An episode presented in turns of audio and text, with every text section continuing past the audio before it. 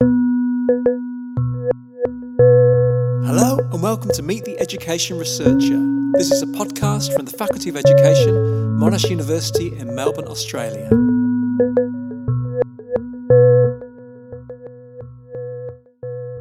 Hello and welcome. For this episode, we're beginning to look at the topic of automation and education. This is the first of three interviews that we're putting out over the next few months with different experts, all of whom are interested in the rise of artificial intelligence and other forms of automated decision making. So today we're starting with a conversation with Professor Chris Gilliard. Chris is an English literature professor from Macomb Community College in Detroit, and he's a scholar who's widely recognised for his critique of surveillance technology, digital privacy, and the problematic ways that digital technologies intersect with race and social class. Chris regularly writes big ticket pieces in publications such as Wired, The Washington Post, and The Chronicle of Higher Education, as well as the daily stream of tech critique that he puts out under his Twitter handle at Hypervisible. Chris writes around a number of issues, including education, so he's an ideal person to talk with about the automated forms of surveillance that are coming into our schools and colleges. In this interview, we talk about a number of technologies, from remote online exam proctoring to the growing trend of putting virtual assistants such as Alexa into classrooms. For Chris, all these technologies need to be seen as surveillance technologies rather than learning technologies. So, first off, I asked him to remind us why the idea of surveillance technology in education is definitely not a welcome development.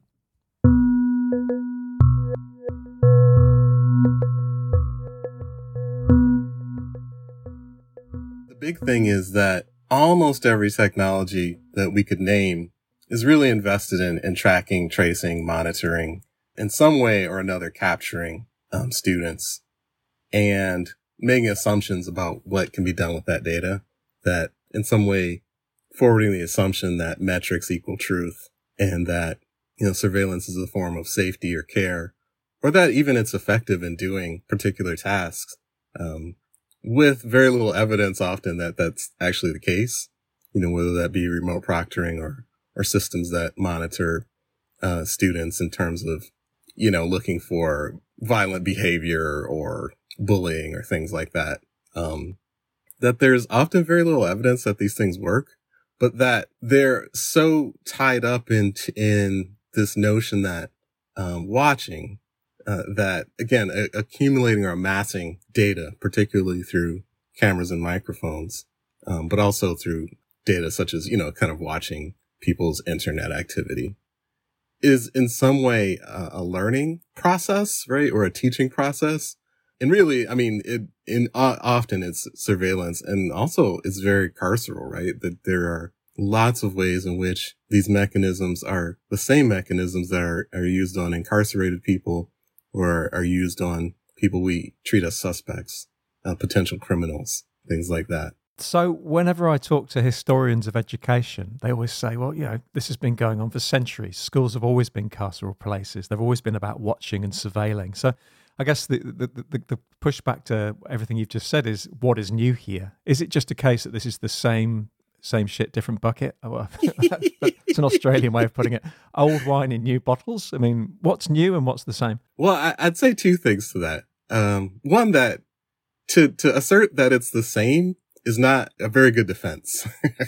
right? So, I mean, um, so that is true. Uh, again, with my, with many of these technologies, uh, that I critique, it is true that what they do is perpetuate uh, long-standing practices, but it, often those long-standing practices are discriminatory, harmful, carceral.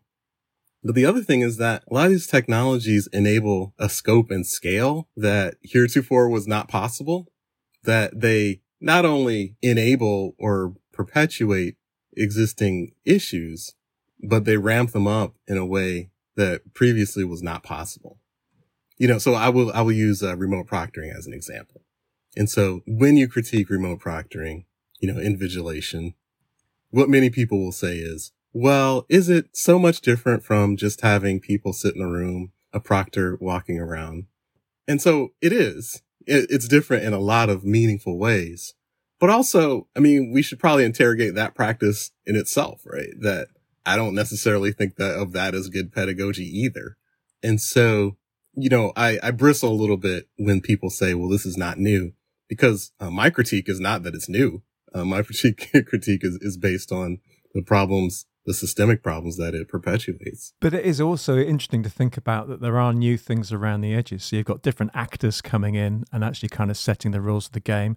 As you say, you've got these different modalities. So certain modalities are privileged, the camera, you know, the audio capture, and you've got this mass of big data and then what's done with it. So I agree with you. I think one of the really interesting pushbacks is to say, yes, it is the same, and the same was terrible the first time around. but I don't think we can let them get away with it because there are new things happening around the edges as well. There, there, are different layers, aren't there? Yeah, that's a that's a great point. Uh, you know, so again, where this data goes, what's done with it by these companies, the types of investment structures that are involved in in pitching these technologies, you know, and the scale of the harms. So I don't necessarily agree that we should have these types of exams it's far different for students to sit in a classroom than it is to insist that they put what essentially is malware on their on their devices or that they reveal the inner workings of their household including um, you know things like who you might be living with where you live disability all these things right? Um, that we insist that they reveal those things in order to uh, participate in an educational system and there's the issue of labour. The student is suddenly doing a huge amount of labour themselves in a very kind of fraught situation. Let, us deep dive into this online proctoring then, because this is a fascinating technology. What really interests me is how this technology actually kind of fits with a lot of people. A lot of people think that it, they are being convenienced, that this is a good thing. I mean, this has found a kind of a ready audience. Why do you think this is? Well, it's a it's a simple solution to a complex problem. You know, and one of the things uh, that I typically point to is the ways that these systems existed before, but they really took off during the pandemic. And I understand that a little bit. You know, two years ago, as many things are moving to remote, including a lot of educational uh, sites and systems, people were looking for quick solutions to problems. And so people give exams and they would say, well, you know, we have to have some means of proctoring them. And so this seems like a, a, a ready-made solution. Uh, at the time, people weren't necessarily aware of a, of many of the issues that were that these systems presented, right? Whether that's uh, facial recognition or face detection that doesn't work on a lot of faces, or whether we think about the degree of uh, access, um, you know, what kind of bandwidth, for instance, or, or what kind of machine or, you know, device you would need in order to properly run this, or the assumptions about uh, who has a quiet space and who has a space that's devoid of distractions. Or again, to think about things like eye tracking and the suggestion that if your eyes move during uh, the course of an exam, that somehow you're dishonest, right? That all the ways that uh, what's coded as normal often is very harmful because it places anyone outside of that for whatever reason labels them as dishonest or potentially dishonest, you know, things like that. So some of these things people didn't know at the time. Uh, but we're two years in. And so that excuse to me is gone. But what, what changing it would require often is it would require people to radically alter the way they do certain things and the assumptions they make about what teaching and learning are. Many people are not ready to do that and, and, and I don't want to dismiss it. So in, in, in some cases, it would require tremendous amount of investment on the part of instructors. But my argument is that if a technology cannot be deployed safely and doesn't work for a, a segment of people, then it shouldn't be used at all. And so if you can't have a non-racist or non-ableist proctoring system and non-discriminatory proctoring system, it's my assertion that you can't if you can't have that, then you shouldn't have it at all. But then you got the pushback from the proctoring vendors and even some of the universities who are trying to deal with mass numbers of students that it's only a few thousand students that are being disadvantaged. There are millions that are not complaining. What's the problem? And you've got that kind of mentality. it's really tricky. I, you know, I just can't get down with that. I, I mean, I, you know, I don't know what would be a number um, so to, so to me, the number is zero, right? So, you know, right? But I don't, for someone who would make that claim, um, how many people is an acceptable yield when you're thinking about people who are being discriminated against? Uh, you know, is it five? Is it 10? Is it 15%? I, I don't know the answer. I mean, my, my answer is zero. And, you know, it also, uh, misunderstands the number of people who fit into certain amongst these categories, right? So that's black and brown students, disabled students, students who are poor, right? Anyone who lives in a, in a particular situation or system where they don't necessarily want to subject themselves to, to these because of what it might force them to disclose or reveal. And even in the, in the case where there are live proctors, you know, you again have that, that issue where there's a very sort of creepy way in which uh, live proctors have access to people's homes in a way that makes many people um, uncomfortable and I think compromises their safety sometimes and, you know, we're not even going to talk about, I mean, we haven't even talked about the ways in which some of these, some of these technologies are insecure in that they pro, they pose sort of a, a technical or cyber or cybersecurity risk. Yeah, absolutely. And then the idea that this technology is based on malware, I think, has been widely, widely made. But it's interesting to think about the values and the politics of something like this particularly as you say, this is software that's been around for a long time and actually originated, I think, in the software industry, you know, where they're accrediting Microsoft engineers. So if you were taking a Microsoft exam, you could be proctored, which is a very different understanding of education and, and the position that a student is in or a test taker is in and, and, you get these values of academic integrity and you know making sure no one's cheating and all which is a very different set of values to the more kind of equity focused social justice focused values that you've been talking about. Yeah. And so it's a clash of politics isn't it rather as well as the, the technical problems. Absolutely. People don't think about this technology as having politics. Yeah absolutely. And i you know i i think we really need to investigate some of the ways we think about um, testing and learning and teaching. And and so I teach writing, for instance, and any good writer will tell you that it's a collaborative process. That uh, we have this myth often that people sit in a room or at a coffee house by themselves and write some text. And I'm here to tell you that that's not how that happens, right? I mean, not good writing. Um, but also when we think about, so if I go to a, uh, an attorney or if I go to a doctor, even if I go to a mechanic, you know, often when you're uh, there in that building or that office or that meeting, they might do research on their computer right there in front of you. So if I go to my doctor and I'm presenting them with a thorny health issue and they look it up right there, I don't think, oh, they don't know what they're doing. I think, oh, they're being very thorough and I'm glad they're doing this. And, you know, attorneys review case law all the time. I mean, there's on and on and on, right? So this idea that we sit in a room and are scrutinized and that any knowledge that we don't possess on hand at that moment within our brains is somehow invalid or cheating, I think is not really uh, how my experience of the world is and, and, and how um, professionals operate out in the world. But somehow we're, we're stuck with this idea about testing, right? And in the ways that it somehow proves people's knowledge. Yeah. I mean, I don't want to get the tech industry off the hook altogether. It's not just that we have a kind of 19th century system with you know 21st century. There is a, there is certainly an element of that. Just moving on to a second technology, an automated technology that might seem a lot more benign. You've also written about the kind of the rise of personal assistants and chatbots. You know, Alexa in the classroom. So these are automated agents that direct teachers and students, nudge people to make the right. In some ways, this seems like a much more friendly, fluffy version of technology. I mean, what's the problem here? I mean, you know, I, I, I would start off by saying that it's, it's my assertion that Amazon as a company is a deeply destructive and harmful agent in our society. You know, whether that's the environmental impact, uh, the way they treat their workers, uh, the way that it's enriched mostly one individual, you know, or a small number of individuals to the detriment of a large chunk of society. But also Amazon is not I think more people are catching on, but the extent to which Amazon is a surveillance company, again, is, is often understated that everything you do sort of, uh, with, uh, with Amazon is tracked, you know, traced, cataloged, subjected to analysis. I mean, ultimately to further enrich Amazon and, and, and sell more product.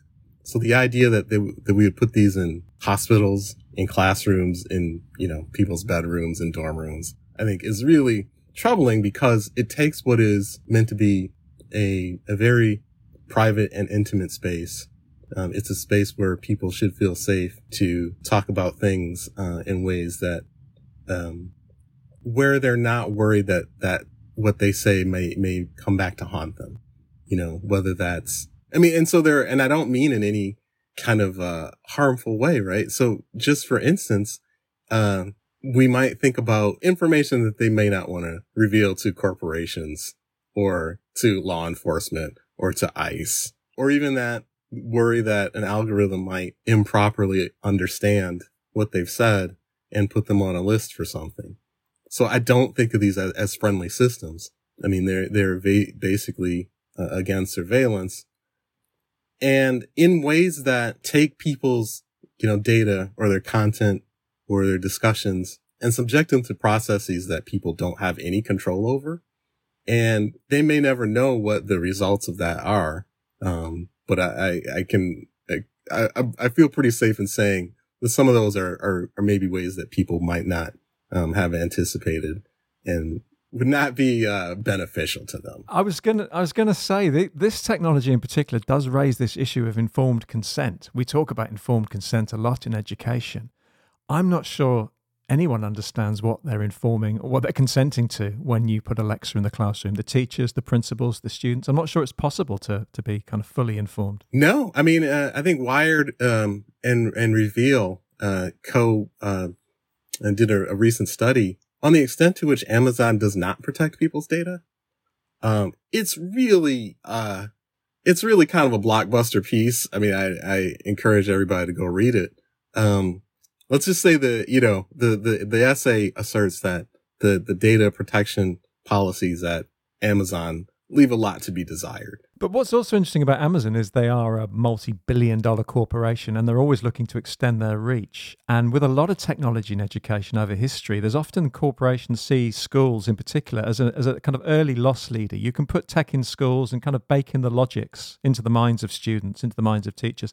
And then you can move into the home. And You've written a lot about Amazon Ring, for example, and it's interesting to see how the home and, as you say, hospitals, schools, public spaces become infused with these same sorts of technology. So, do you see that kind of creep? You know, schools are just one part of a much larger business plan. Yeah, absolutely. I, I mean, Amazon has not been shy about their goal of of invading. I mean, that's not the word they would use, right? They have not been shy about invading every aspect of our lives, right? Um, they're trying to go into healthcare. They're into grocery. They're trying to get into schools and education. They're in our home. Uh, they have all kinds of agreement with law enforcement. Um, in the, and they also, in that segment of healthcare, they're also promoting wearables, right? So in addition to cameras everywhere, there are biometric devices that they, uh, they sell.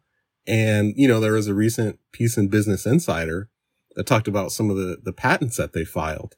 And so disclaimer, not every patent becomes a product, but the level of invasions for some of these things, whether that's uh, drones that will fly around your property and take pictures or uh, adding uh, more biometric sensors to ring, including, uh, you know, facial recognition, face detection and smell detection, which I mean, as far as I know, doesn't currently exist, but they filed a patent for that as well. So the, the essential sort of desire of the company is to cover everything, uh, in, in sensors.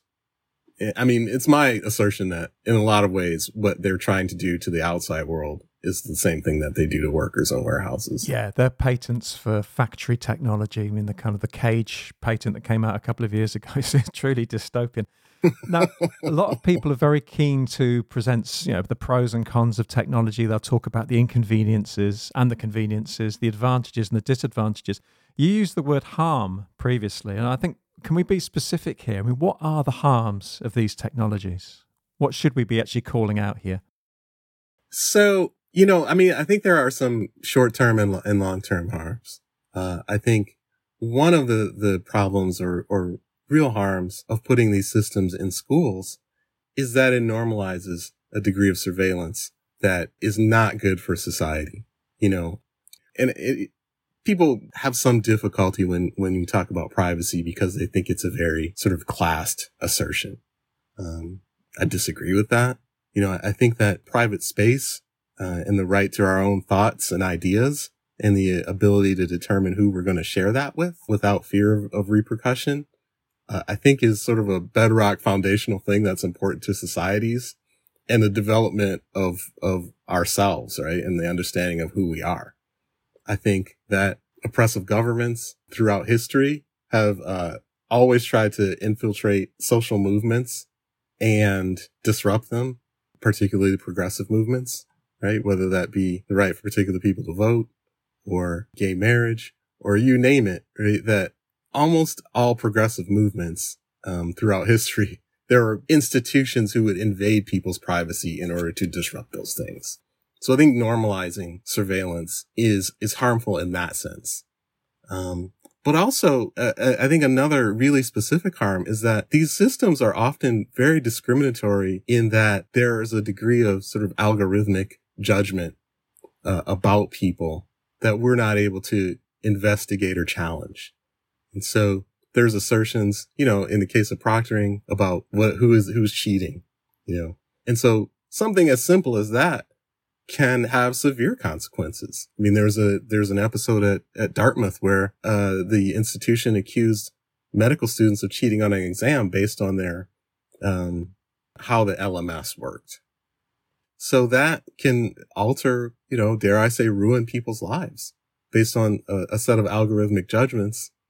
And, you know, that's like, that's one example, but in many ways, these systems, uh, often make assertions about who someone is, what they do, what their potential is, whether or not they are, again, maybe not even cheaters, but whether or not they may be criminal or um, have some desire or impulse towards extremism.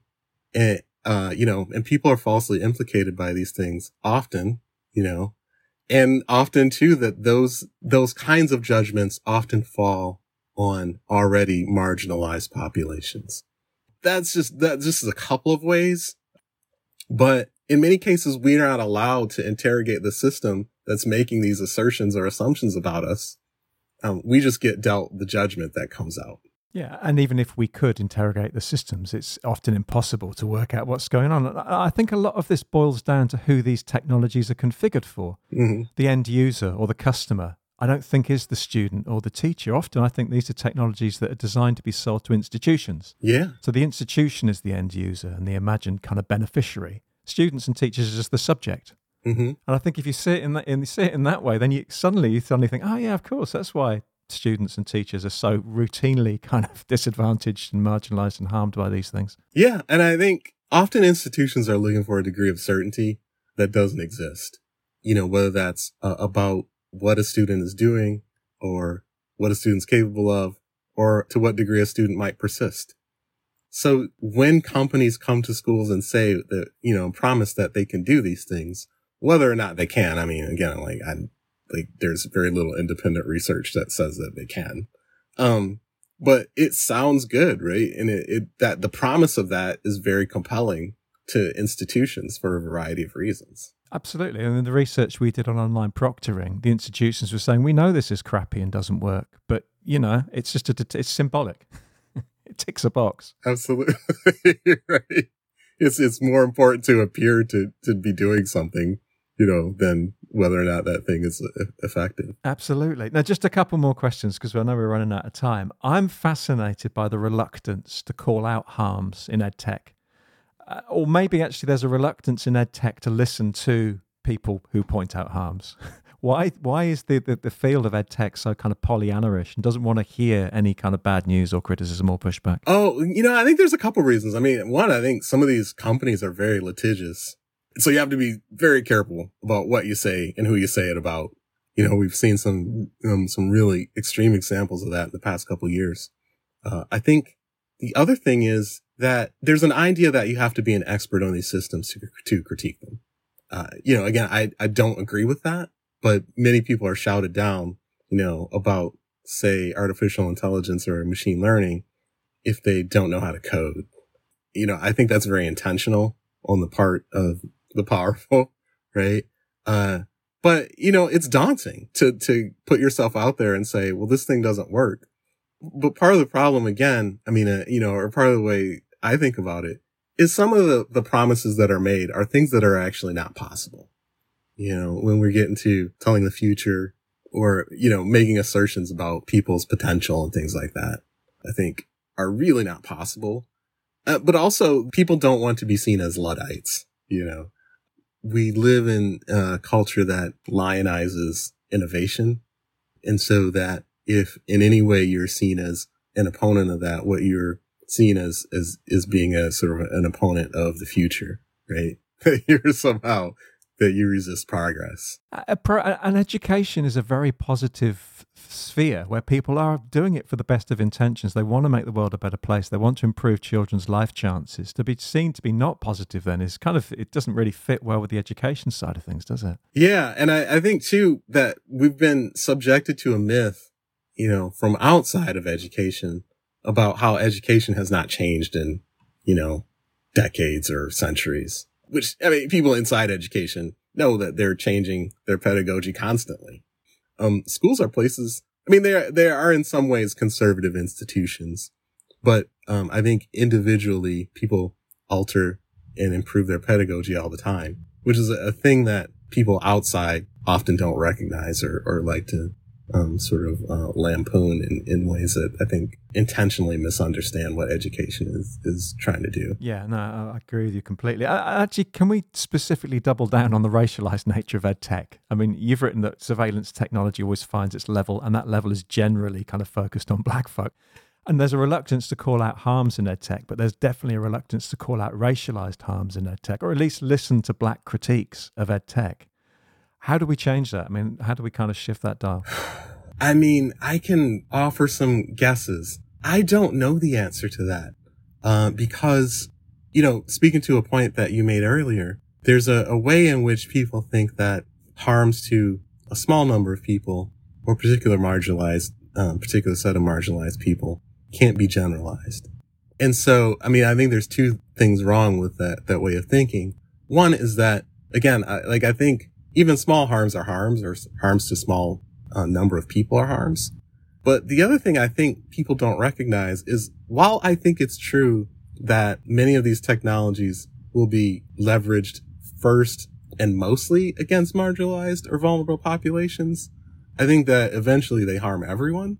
And unfortunately, I found that that is one of the, it's, it's one of the only ways that you can convince people that this matters is that eventually it's going to, to matter to them. So an example I use is that there's a particular technology that monitors uh, student uh, traffic on on devices, their emails, their texts, you know, their messages, you know, things like that, things they write in documents, in an effort to to they the company would say to look out for things like bullying and potential for self harm and things like that. This company also made the assertion that they could monitor teacher interactions in order to prevent strikes, right? To prevent unionizing and strikes.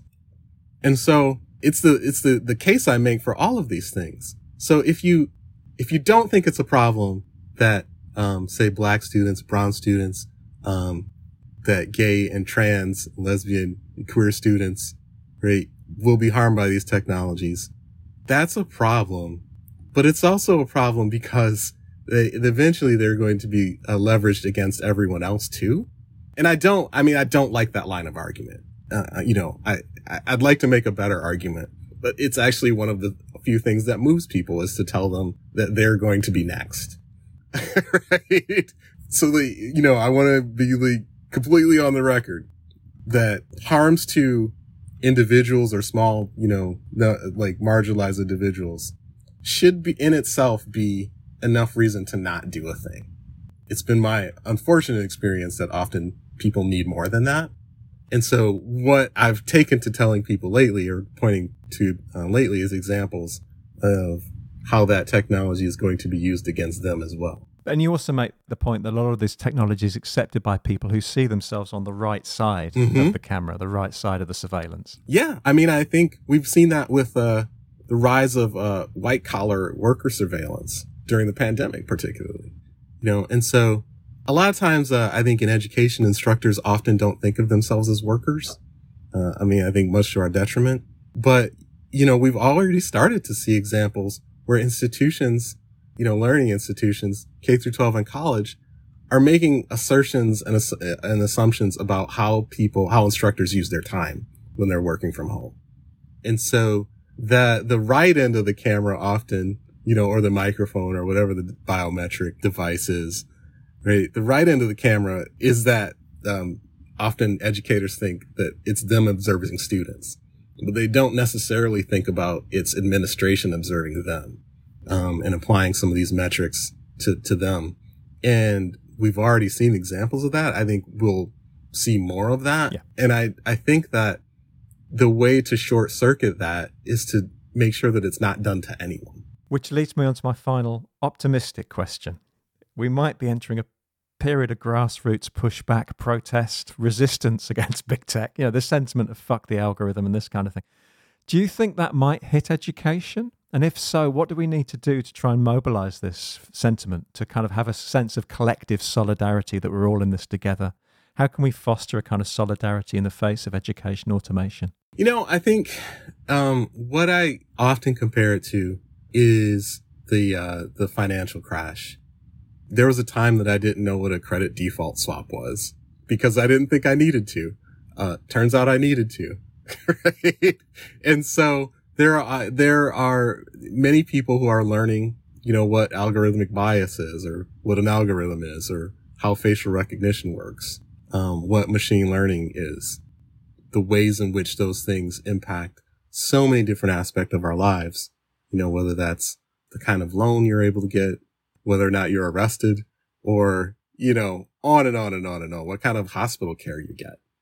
So I think if I'm, if I'm pressed to offer some kernel of optimism, that's where I see it, which is that people are now starting to be much more aware of how these systems influence our lives and realizing that we don't necessarily need to be an expert on these systems to have expertise in how they affect us. So people don't need to be experts in machine learning to, to understand like how these things are affecting people's lives. And to the extent that, that we can point those things out and we can, and people can learn those things sort of provides opportunities for, for pushback and resistance. Uh, because I think what ha- what is new or different or what's changed is that in the past, just in the past five or six years, we've seen the degree to which these systems touch so many aspects of our lives. And again, are, are often invisible to people except for the output.